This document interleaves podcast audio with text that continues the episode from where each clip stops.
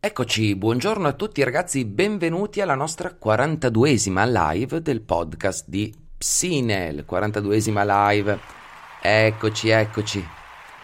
Oggi dedicata a karma e complessità. Fai bene ciò che stai facendo. Sembra quasi una sorta di, di invito a fare meglio ciò che già facciamo, in parte così. Vediamo un po' se riesco a, regolare meglio il microfono. Bene, così sento molto molto meglio. Buongiorno Martina, buongiorno, benvenuta anche qui, buongiorno anche qui. Intanto grazie.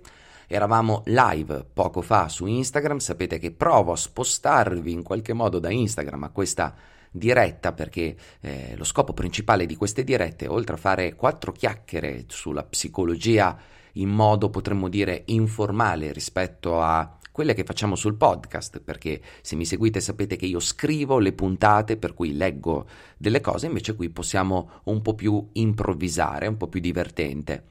E in realtà ho fatto queste, ho iniziato queste live quando c'è stato un calo netto nel mio podcast, quando un anno e mezzo fa ho fatto una cavolata pazzesca ho cancellato i feed del mio podcast e ho cancellato praticamente 5 anni di pubblicazione. In altre parole, ho perso tutti i follower che avevo prima.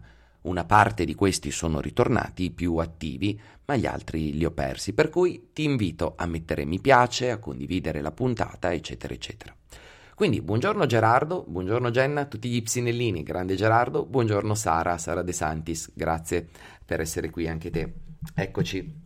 Allora, oggi parliamo di karma, parliamo di karma, che è una cosa eh, molto particolare perché eh, da un punto di vista possiamo parlarne sotto milioni di punti di vista, soprattutto quello eh, religioso, ma voglio parlarne da un punto di vista davvero non religioso, da un punto di vista molto logico, molto occidentale, per cui mi scuso fin da adesso con gli appassionati di Oriente perché questa non sarà una puntata sull'Oriente, per cui guarda, l'ho detto nei primi due minuti, per cui se tu sei un appassionato di cose orientali puoi tranquillamente eh, smettere l'ascolto di questa puntata, perché l'idea di fondo che voglio raccontare parte da un... beh, intanto una domanda che mi avete fatto, questa sul, sul karma, per cui vi ringrazio per avermi dato lo spunto ma ehm, parte da un post che ho messo su Instagram un po' di tempo fa e che diceva più o meno qui, così. Aspettate che lo vado a pescare se riesco. No, non ci riesco, vabbè. Il post diceva più o meno così, diceva se eh, vuoi migliorare il mondo, fai bene ciò che già fai. In altre parole, se tu sei un, uh, un liutaio come, come Luigi eh, e vuoi migliorare il mondo, migliora le tue abilità di liutaio. Uh, sei un attore, un, un, un, attore, Sara? Un attore, una speaker, una, um, un insegnante di una vocal coach come Sara De Santis, fai meglio il tuo mestiere di vocal coach, di attore eh, sei eh, un idraulico come René, grande René, buongiorno, che giustamente mi ha difeso l'altro giorno, grazie mille ancora René, fai l'idraulico, fai meglio l'idraulico. L'altro giorno quando ho detto fai meglio l'idraulico qualcuno si è offeso come ah perché gli idraulici? No, era davvero così. Significa che in una macchina, no, nella mia auto, il, lo specchietto non è meno importante del motore eh, perché senza lo specchietto io non potrei guidare nello stesso modo la macchina. Diciamo che la guida, la guida dell'auto, non è neanche determinata solo dall'auto e neanche dallo specchietto, ma è determinata dal pilota, da me, più l'auto, più l'ambiente. Sono queste tre cose che creano il sistema guida che ci consentono di guidare. Questa era un po' l'idea di Gregory Bateson quando parlava di un'ecologia della mente. Scusate se io in questo periodo sono invasatissimo con Bateson, ho avuto un ritorno al passato perché per rileggerlo, per fare alcuni lavori, ho scoperto ciò che sapevo da sempre, che lui aveva, capito un sacco di cose molto prima di tanti altri. Infatti, mh, mm, verso l'ecologia della mente parla dell'importanza di stare attenti all'ambiente. È un libro degli anni 50. Sono conferenze degli anni 40. Lui parlava in modo accorato dell'ambiente. E, e lui, attraverso questa cosa qui, ti dice: guarda che tutto è ambiente da un punto di vista. Buongiorno ancora, René. Allora Gerardo scrive completamente d'accordo, se i musicisti suonano meglio la gente li apprezza di più. Aspetta li apprezza di più, io imparo di più, eccetera. esatto, un circolo virtuoso che si ramifica in tanti aspetti che non immaginiamo. Bravissimo, tu fai bene il tuo lavoro, il musicista suona bene, la famiglia del musicista è contenta, il musicista mette buone vibrazioni nel pubblico, il pubblico torna a casa e mette buone vibrazioni alla propria famiglia, la propria famiglia il giorno dopo mette buone vibrazioni nel lavoro, eccetera, eccetera, eccetera, in una specie di catena infinita di causa e effetto. Ed è questa la centralità del karma. E questa è la centralità del karma, ovviamente vedendola oggi, perché sappiamo bene che il suo concetto principale, preso dai, Brahm, eh, dai brahmani e quindi dalla cultura induista, all'inizio era molto crudo ed era eh, sac- facciamo dei sacrifici in modo che il Dio ci dia qualcosa. Poi, giustamente, questo aspetto è stato un po' superato, però è la pura verità. Noi siamo un immenso noi siamo tanti piccoli ingranaggi, è brutto dirlo in questo modo meccanicistico, ma è così, tanti piccoli ingranaggi di un meccanismo complesso, gigantesco, che eh, essendo un sistema, ogni suo ingranaggio ha lo stesso valore di tutti gli altri ingranaggi. Cioè, Cos'è un sistema? No? Secondo eh, le, le, teorie, le leggi su, sulla sistemica, un sistema, se tu modifichi un elemento del sistema, si modifica tutto l'assetto del sistema insieme. Eh, se io eh, all'interno di un'orchestra eh, cambio uno strumento, giustamente abbiamo, abbiamo, Gerardo, cambio il timbro di uno strumento, in realtà ehm, tutta la, la, musica che verrà fuori sarà un po' diversa, al punto che in alcuni contesti, se io cambio di poco il timbro di uno strumento, viene fuori tutt'altra musica. Cioè è simile, la struttura matematica della musica di fondo è la stessa identica, ma all'orecchio umano è tutt'altra struttura. Ecco, in realtà noi siamo fatti esattamente in questo modo, le aziende, le società, le famiglie, le diadi, cioè i gruppi di eh, moglie e marito, i, i partner, eccetera, funzionano un po' con questa legge. Se un partner sta particolarmente bene, influenza l'altro partner e viceversa. Elena, anche mio nonno diceva che a fare una cosa bene o male ci metti lo stesso tempo, quindi vale la pena farlo nel migliore dei modi. Eh, ottima saggezza, saggezza antica. Sara, d'accordo con Gerardo, inoltre ha anche un impatto positivo sulla società. Tutto ciò che facciamo è anche al servizio degli altri, quindi faccio bene per me e per gli altri. Ottimo. Eh, fantastico, sembra, sembra un egoismo positivo, no? Pensiamoci. Eh, pensa egoisticamente che meglio fai le cose per te e più in realtà stai facendo stare bene gli altri. Più fai male le cose, peggio. Cioè, mettiamo pa- un padre di famiglia che dice: Ok, io porto a casa i soldi, ehm, mi occupo di miei figli, ehm, gli do tutto l'amore possibile, eccetera, però eh, sono alcolizzato purtroppo ho questo problema con l'alcol.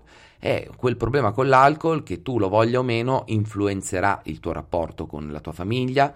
Un giorno tuo figlio ti troverà ubriaco marcio al bar o per terra, per strada, non so, esagero, e questo avrà un, un effetto sul suo sviluppo, che avrà un effetto sullo sviluppo, eccetera, eccetera, eccetera. Con questo non voglio dire che dobbiamo diventare dei santi, ok? Attenzione, non è, non è una, una mossa proibizionista quella che sto facendo in questo momento, ma è il contrario, è spingerti a pensare che meglio fai ciò che stai facendo esattamente adesso e meglio, eh, e meglio si struttura il mondo intorno a te.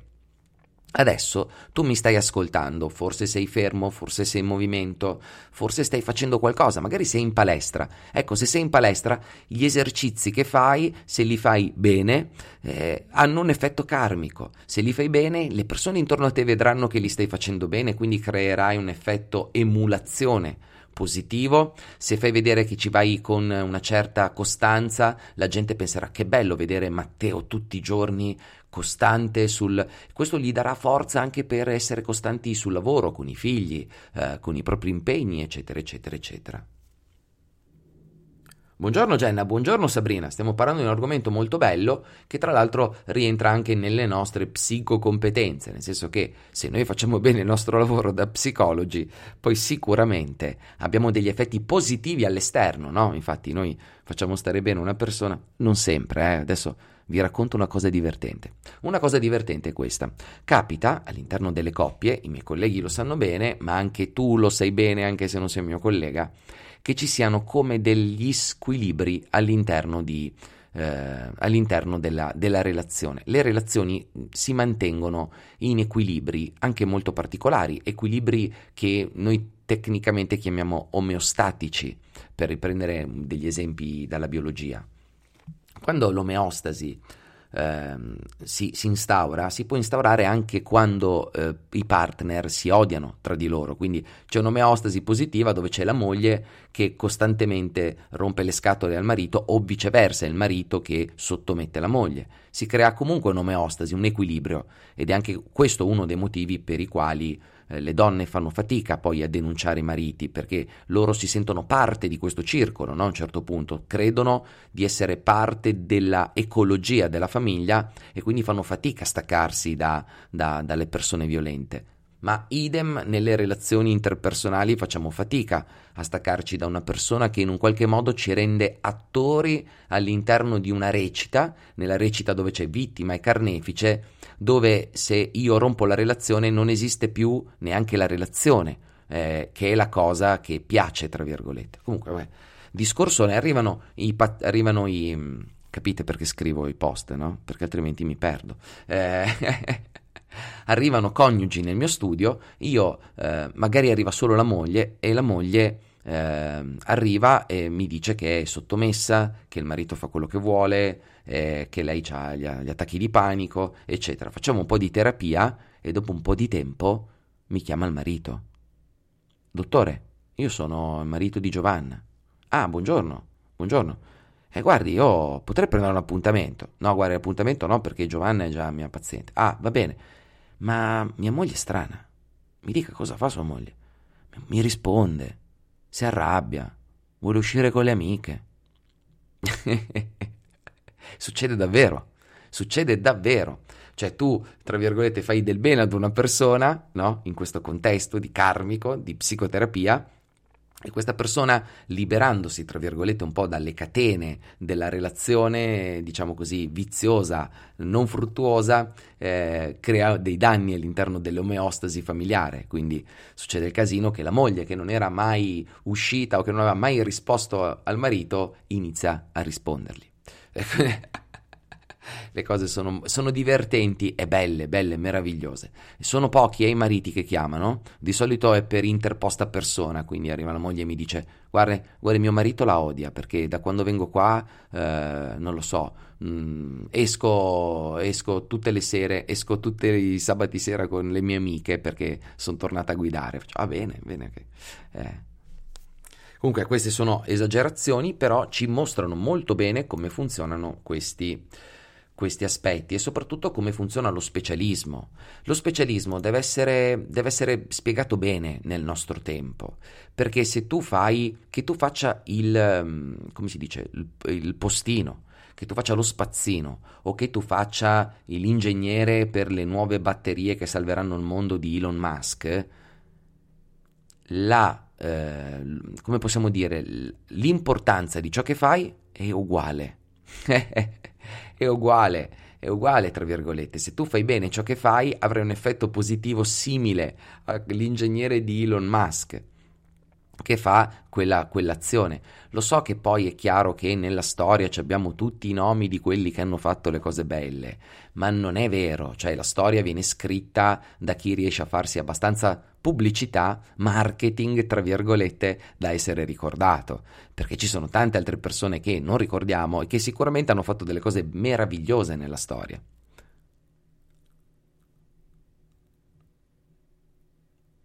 Allora, allora è arrivata una domanda. Rispondiamo alla domanda, così miglioriamo il karma dell'universo. Intanto io vi chiedo, ragazzi, come mi sentite? Sara, tu che sei un'esperta, come mi senti? Non so se sei ancora qui. Allora, ciao Jenna, una domanda che non c'entra con l'argomento, però sapete, vi dico sempre che rispondo alle vostre domande qui in diretta. Per la cura del disturbo ossessivo compulsivo è essenziale che vengano detti tutti i sintomi?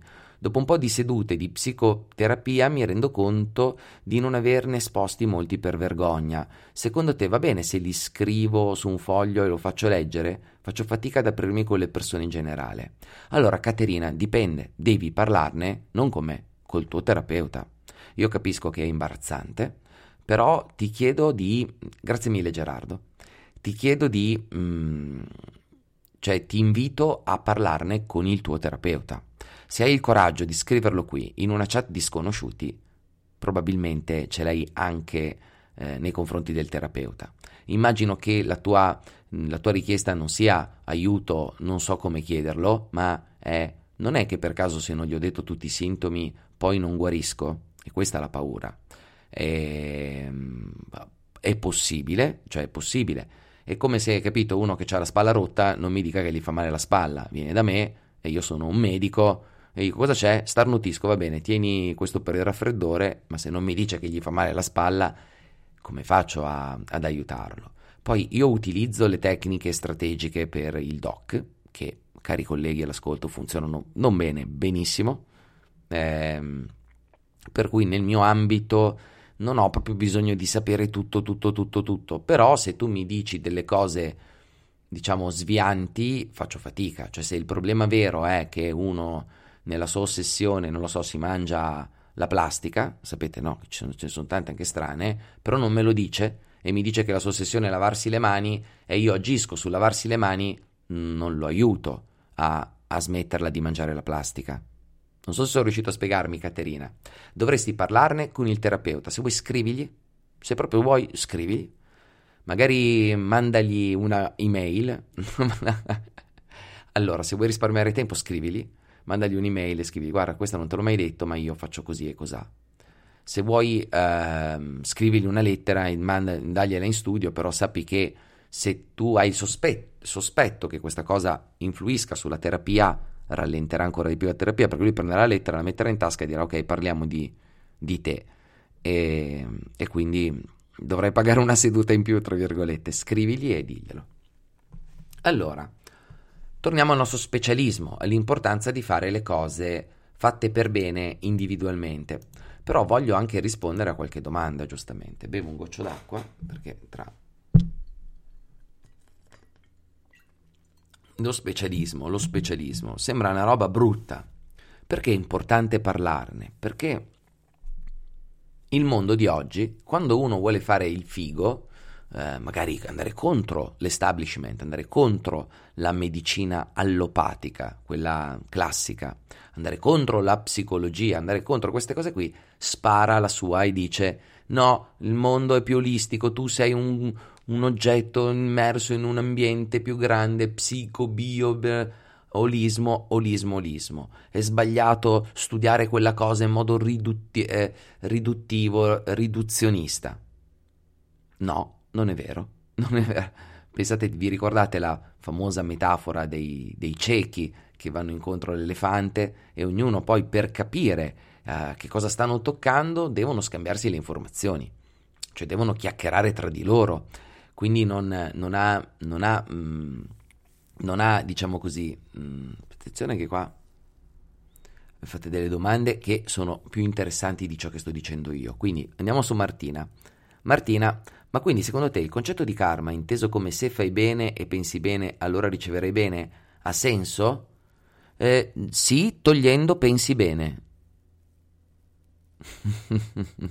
questo ragazzi, questo è il mio cavallo di battaglia, eh, ve lo dico ve lo dico. Il concetto se fai bene pensi bene. Ragazzi, noi diamo troppa importanza al pensiero. Noi, il pensiero non ha etica. Il pensiero è una macchina. Se io ti dico rosso di sera, se tu hai la mia età non puoi fare, non puoi fare a meno di pensare bel tempo si spera, al di là dell'etica, al di là del bene e del male pensare, e lo so che il retto pensiero è una parte del buddismo, ma io non sono d'accordo. Cioè, se io penso che devo avere solo pensieri retti, sono fottuto perché il mio cervello, il, la mia macchina pensante è caotica, è come una mosca dentro una bottiglia. È come una mosca. Buongiorno Giovanna, buongiorno Rosa.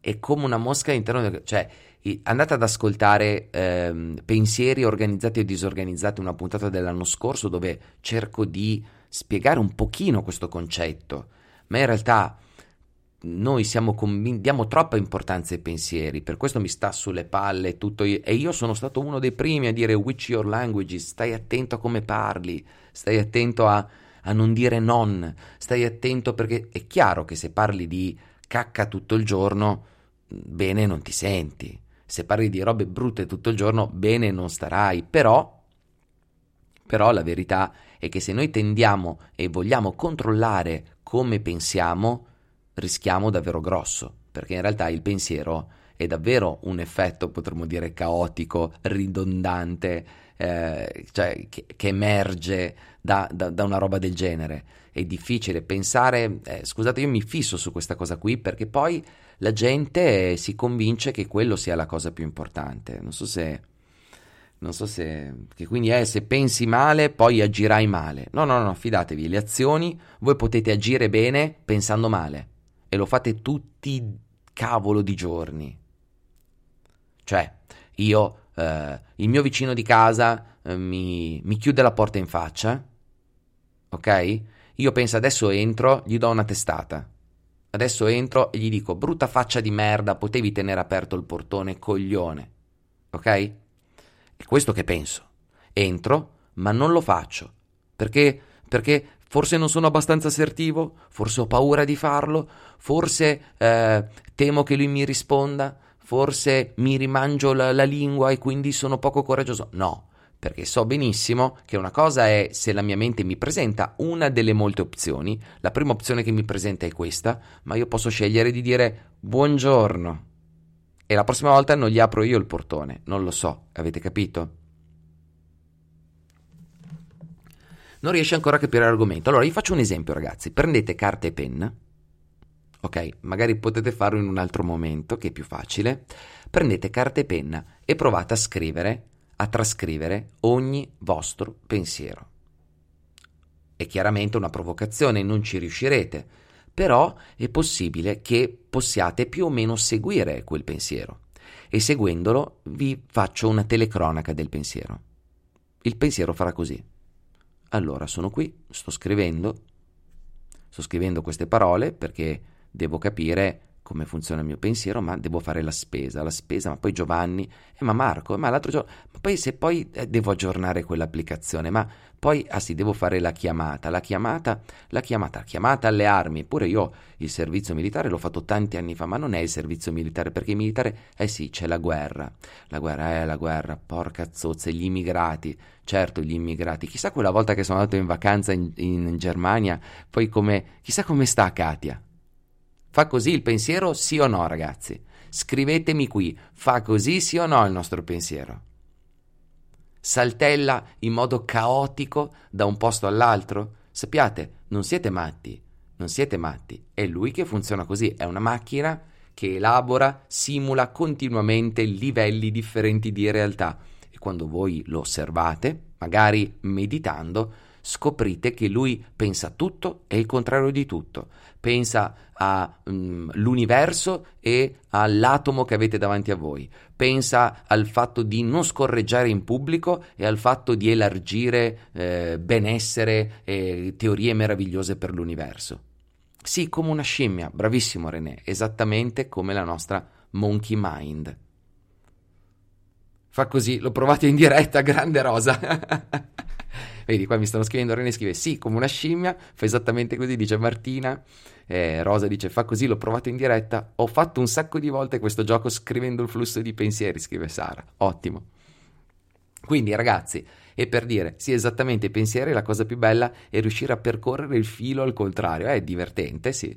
Però l'idea che dovete pensare è che il vostro pensiero in realtà è una macchina che continua a ipotizzare, a creare ipotesi sul mondo.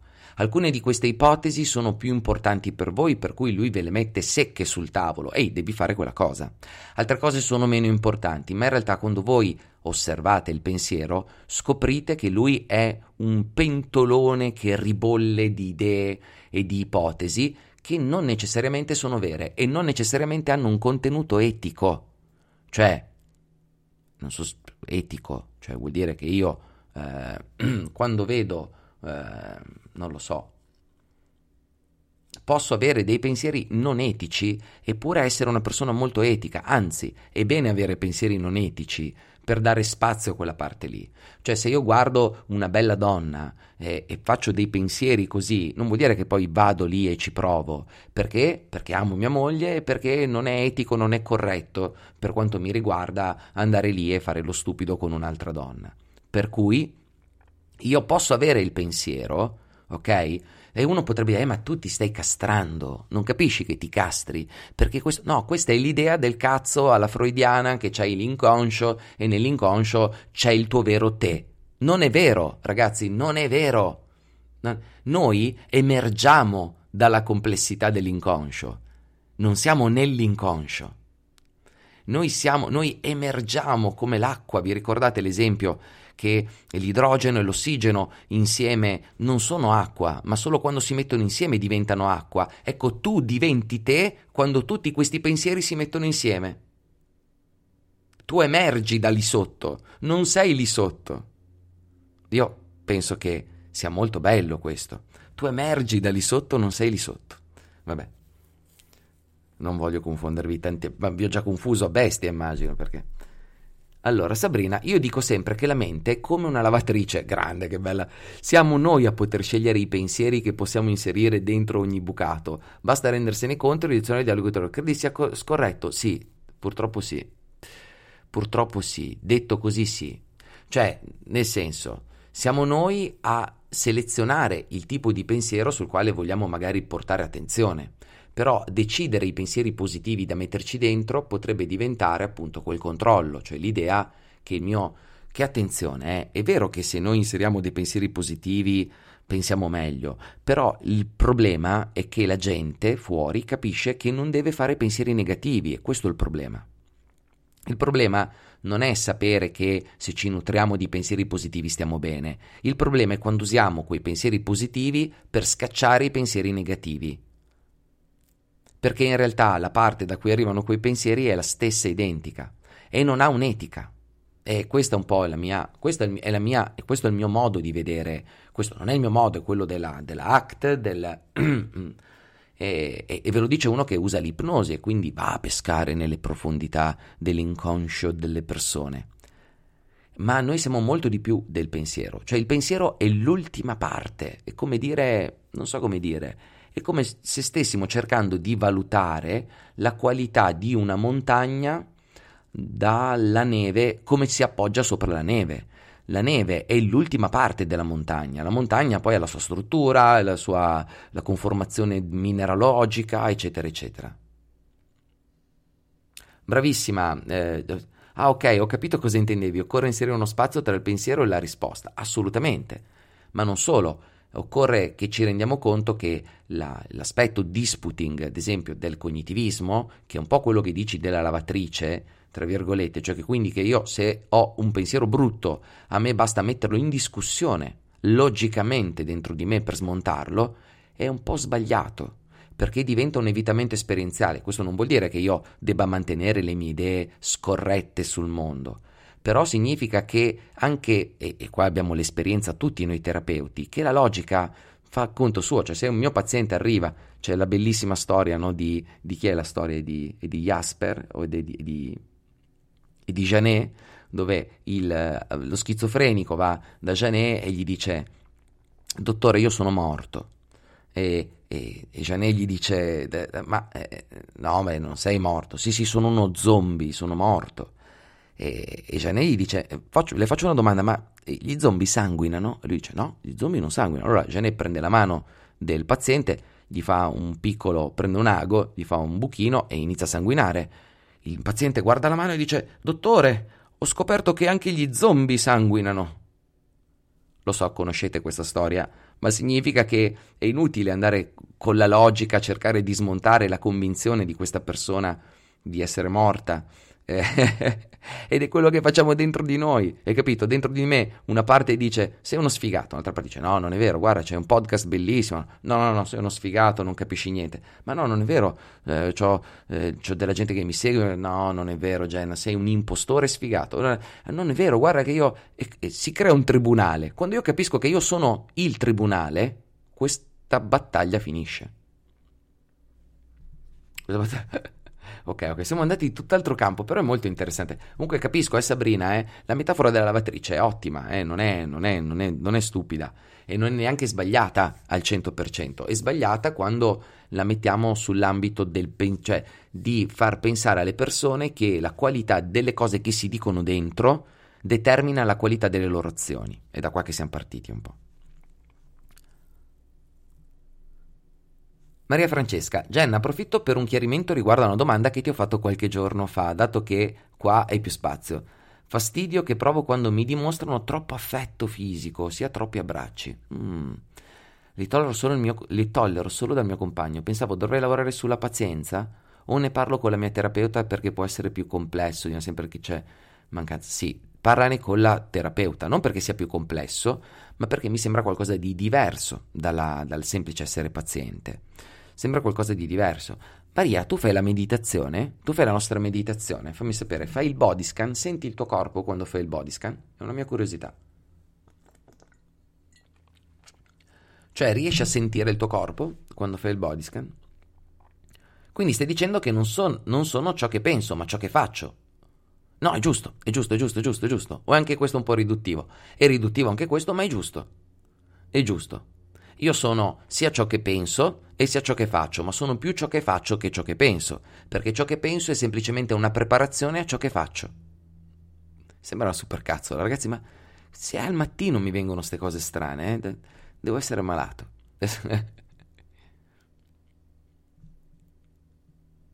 Ecco, vedi, questa esattamente René hai colto il punto. I nostri pensieri, la qualità dei pensieri, sono determinati dalla quantità di vocaboli che noi conosciamo. Questa è un po' l'ipotesi galim- galimbertiana, potremmo chiamarla così, cioè l'ipotesi che ehm, la qualità dei nostri pensieri sia legata alla quantità di p- parole che conosciamo. No, non è così. In realtà ciò che dice Galimberti è un'altra cosa, cioè, o meglio, ciò che, da cui trae spunto Galimberti, eh, perché non è una roba di Galimberti, adesso non mi viene in mente il riferimento, ma c'è. È quello strutturalismo, è Sartre, eccetera, questa roba qua. Cioè, in realtà non sono eh, la qualità dei, cioè la quantità di vocaboli non determina la qualità del pensiero, ma determina la capacità di esprimere il pensiero.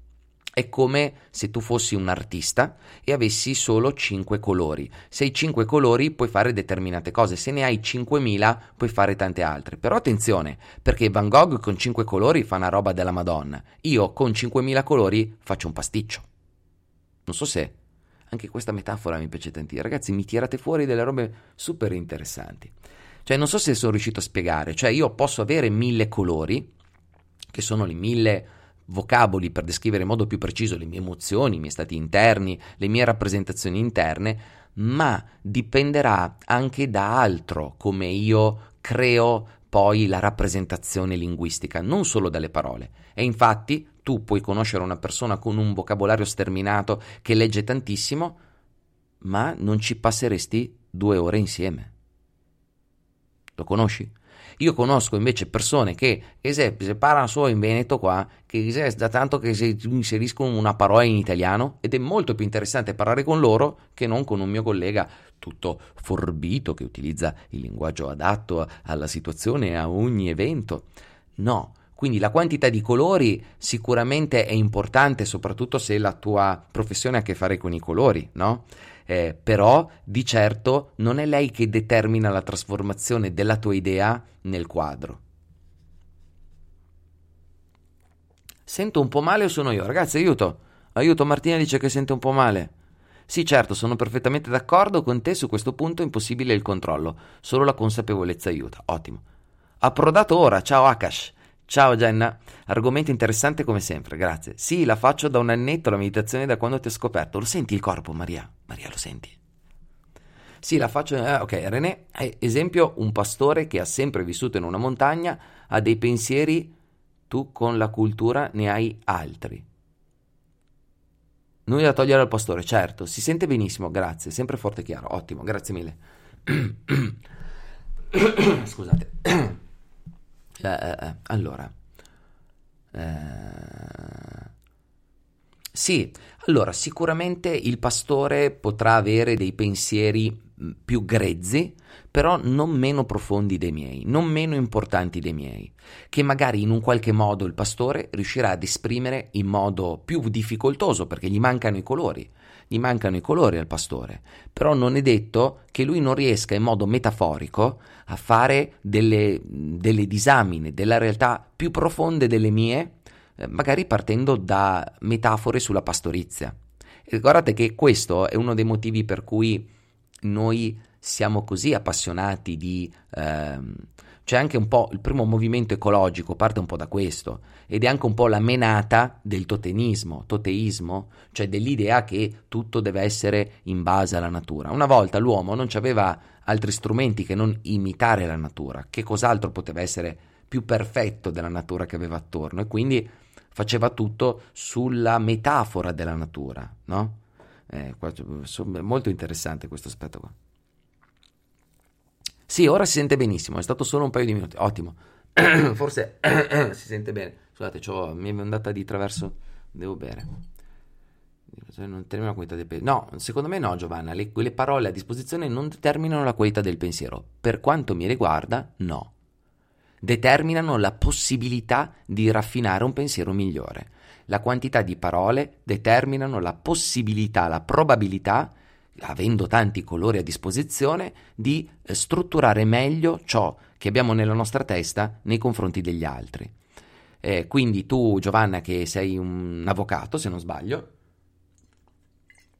quando parli legalese eh, puoi raffinare meglio dei concetti che hanno a che fare con la legge rispetto a chi non è avvocato. Perché? Perché hai un codice linguistico predeterminato e sai utilizzarlo, e, che, che altri capiscono, e sai utilizzarlo al meglio ma non è detto che le questioni che tu dirimi ter- con terminologie complesse non vengano, eh, non vengano risolte a livello teorico, concettuale dal pastore, eh, che più in alto, mh, nello stesso identico modo, però senza utilizzare quelle parole. E infatti ci sono tantissimi poeti del passato che erano illetterati, ci sono tantissimi eh, scrittori ottimi che, che non hanno, hanno letto un libro nella loro vita eh, eppure sono bravissimi a scrivere, com'è possibile? Gli editor direte voi, è vero, un, un po' ci sono gli editor alle spalle, questo è, è sicuro, però di per sé la quantità di parole che conosci ti dà solo la possibilità di avere più pensieri, perché le parole non sono pensieri, sono rappresentazioni del pensiero. so che è, è molto particolare questa cosa, però è, è così. Vai, domanda, domanda, domanda. Giovanna, che intanto io mi devo continuamente schierare la voce, intanto guardo negli effetti posso togliere il microfono a tratti. Posso, sicuramente, posso silenziare mentre tossisco. Ah sì, così? Ah no, così. Mute abilita questa funzione se vuoi che tutti gli effetti non siano riprodotti agli ascoltatori. No, mica tanto. C'entra il talento? Ah. C'entra il talento. A me non piace il talento. Non so se sapete che ho, ho scritto una puntata intera che si chiama L'illusione del talento. Eh, c'entra, dici, lì, eh, la predisposizione? No, per me no. Vedi, eh, vedi, sembra che c'entri il talento. È molto interessante la tua domanda, perché allora uno dice, ascolta, ma allora se non è ciò che studio, no? Se io avvocato eh, comunque non miglioro anche se mi nutro di, pensio- di pensieri buoni, no? leggo tanta legge, pensiero migliore sicuramente del non leggere nulla, allora è il talento, allora è qualcosa di innato che determina come io trasformo i miei pensieri in parole. Ni. Ni, cioè nel senso che sicuramente c'è una predisposizione, ma sicuramente il fatto che tu ti sforzi a trasformare i tuoi pensieri in un codice linguistico che sia legale, poetico, della pastorizia o psicologico, questo allenamento sviluppa in te l'abilità di trasformare i tuoi pensieri in parole, in azioni, in consapevolezza, eccetera. Quindi studiare, studiare e riempirsi di parole non è assolutamente stupido, è vero che fa bene, però bisogna stare attenti quando si dice stai attento a quello che pensi, perché questo è da dove siamo partiti, stai attento a quello che pensi, perché questa è una cazzata, perché quando io esco di casa posso pensare tutto e il contrario di tutto, e se mi punisco, se mi tratto male perché inizio a pensare di voler, scusate se io uso i due esempi, tipici, violenza e sessualità. Se io penso di voler dare una testata a quello stronzo che mi taglia la strada, o penso di voler fare una proposta indecente a quella tipa che passa per strada, eh, non, è, non, significa che, che io lo farò. È solo una ipotesi che mi viene davanti. Ed è qua che arriva la maturità. Nello scegliere, scelgo di non farlo. Ok? Perché so che è così. È, è qua che arriva la, l'etica e la morale. Solo nel momento spinoziano arriva l'etica. Secondo Spinoza, finché tu non sai di avere la libertà, l'etica non c'è. Pensateci, oggi abbiamo la bioetica.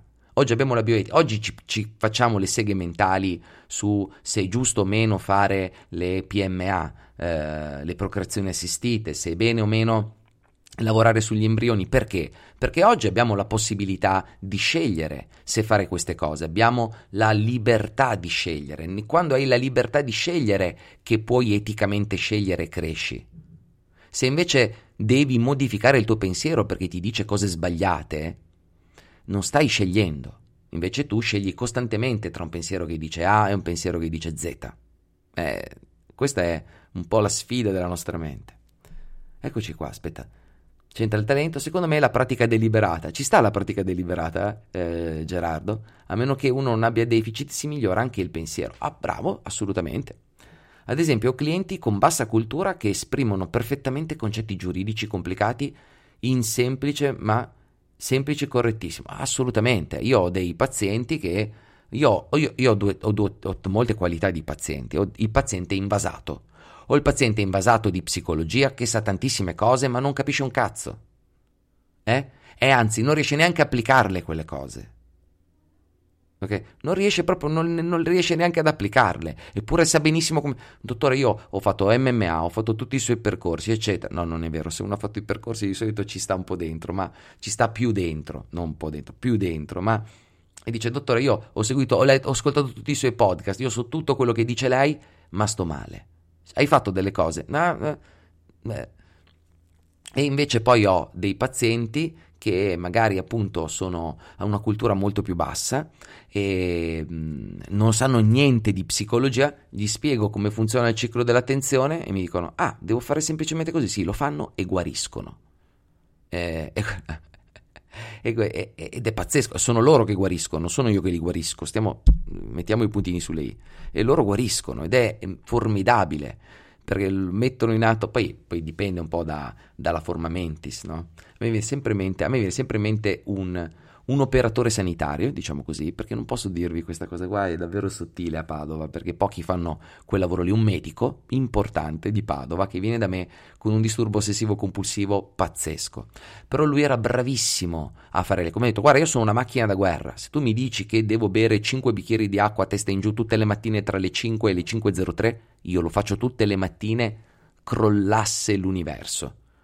E io eh, e io sfrutto questa sua cosa, gli do i compiti precisi, lui li fa in sei mesi. Ciao ciao, disturbo ossessivo compulsivo. Che se lo racconto fuori, se lo racconta qualche mio collega, mi dice: Ma non dire cazzate, dai, dai, smettila. Bugiardo, mentitore. E vabbè, ma questo, questo è per dire che. Eh, perché sono arrivato qua? Per fare il figo, sì, per fare il figo. No, e basta, solo per fare il figo, no. C'è un senso. Perché sono arrivato al mio paziente? Per dire che in realtà nella semplicità dell'applicazione delle cose, senza farsi troppe seghe mentali, le cose funzionano meglio. Cioè, mentre un altro che sa tutta la teoria di base mi dice: No, guarda, io eh, sta roba, guarda, io l'ho, l'ho letta, quella roba, ho provato a farla, ma non funziona con me. Non è inutile che me la dai, non la faccio. Questo qua invece ha detto dammela, la faccio. Pum, pum. Tra l'altro questo medico, importantissimo, è partito dalle stalle, come racconta spesso lui. È stato un, è un agricoltore, figlio di agricoltori, ha fatto fatica a partire, per prendersi lo studio ha dovuto fare mutui su mutui, insomma.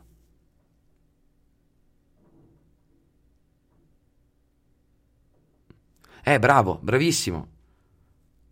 Bravissimo, bravissima Sara, scusami, sono sceso subito giù, però. Allora, andiamo su, su, Sara, su Rosa. Gennaro, ti pongo una domanda. Le ruminazioni mentali possono influenzare... Posso, dove sei? Aiuto. Possono influenzare l'agire di una persona oppure una scusa che una persona può darsi al non agire? Mm, che domanda interessante, Rosa. Sì, possono influenzare le azioni, ma sono una reazione, sono una difesa. le ruminazioni sono una difesa per non agire, quindi è più giusta la seconda. Cioè io rumino con, nel, nel tentativo di controllare qualcosa, che solitamente sono le mie sensazioni interiori. Quindi io penso tanto col, nel tentativo di, di, di, di, calmarmi, nel tentativo di capire, perché se, perché se, ci penso a sufficienza capisco. Poi questo diventa autonomo, automatico, diventa un vero e proprio meccanismo di difesa e va eh, va trattato adeguatamente, però assolutamente sì. Ragazzi, abbiamo, siamo arrivati a 45 minuti. Innanzitutto ringrazio tutte le persone presenti perché siamo, eh, mi piace vedere poi gli stessi volti, fare queste chiacchierate insieme. Spero di non avervi annoiato esageratamente perché ho parlato un sacco di me, sono proprio un egocentrico, vedete? Vedi, e se io credo a queste parole sono assolutamente fottuto, ok? Però questo è un po' il, il tema, è stato il tema di oggi. Vi chiedo mm, cortesemente di mettere mi piace, di condividere questa live se potete. Ho cancellato per, caso, per sbaglio il commento, dicevo che ricordando la tua live su Instagram sulla religione, penso a quanto sia assurdo chiedere perdono per i pensieri. Eh sì, ecco, ecco, mi era sfuggito il tuo. Assolutamente, Sara, è assolutamente assurdo ed è proprio la parte centrale di ciò che stiamo dicendo adesso. Cioè, quella cosa lì, l'idea che tu debba chiedere perdono per ciò che pensi, il fatto che solo il pensiero sia peccato, è pericolosissima, perché il tuo pensiero penserà sempre tutto il contrario di tutto. Se il tuo pensiero in questi giorni, quando... No, vabbè, questa non la dico perché davvero mi amma... Non, voi non mi dite niente, ma chi l'ascolta potrebbe tipo denunciarmi, ma eh, se io vedo, non lo so, un, che ne so, che ne so, qua davanti, io qua davanti ho gli operai, no? C'ho gli operai che stanno costruendo la casa, lo sapete, mi rompono le scatole da mesi, mesi. È una rottura di palle avere degli operai. Tra l'altro questi qua non, eh, non rispettano nessun tipo di regola, mi sporcano la macchina continuamente, non hanno nessuna protezione, non hanno nessuna paratia, trapanano di domenica, di sabato, insomma ogni tanto penso ti cascasse in testa una pietra. Non è bello, non è bello, però mi scappa, capite? Cosa? però mi scappa e se vi scappa è normale, è il vostro cervello che dice trova una soluzione, trova una soluzione che gli caschi in testa una pietra. È chiaro che la soluzione migliore è che finiscano la casa il più velocemente possibile, però se gli casca in testa una pietra quando è lì che trapana di domenica mattina, magari la smette. grazie a te, sei un grande, grazie René. Adesso scusate, eh, finiamo così un po' in vacca, che è divertente. Senso di colpa portami via. Eh sì, queste sono proprio assolutamente. Certo che condividiamo, interessantissimo. Grazie Sabrina, grazie Martina, grazie Sara, grazie René, grazie Maria Francesca, grazie Gerardo, grazie a tutti, buona giornata.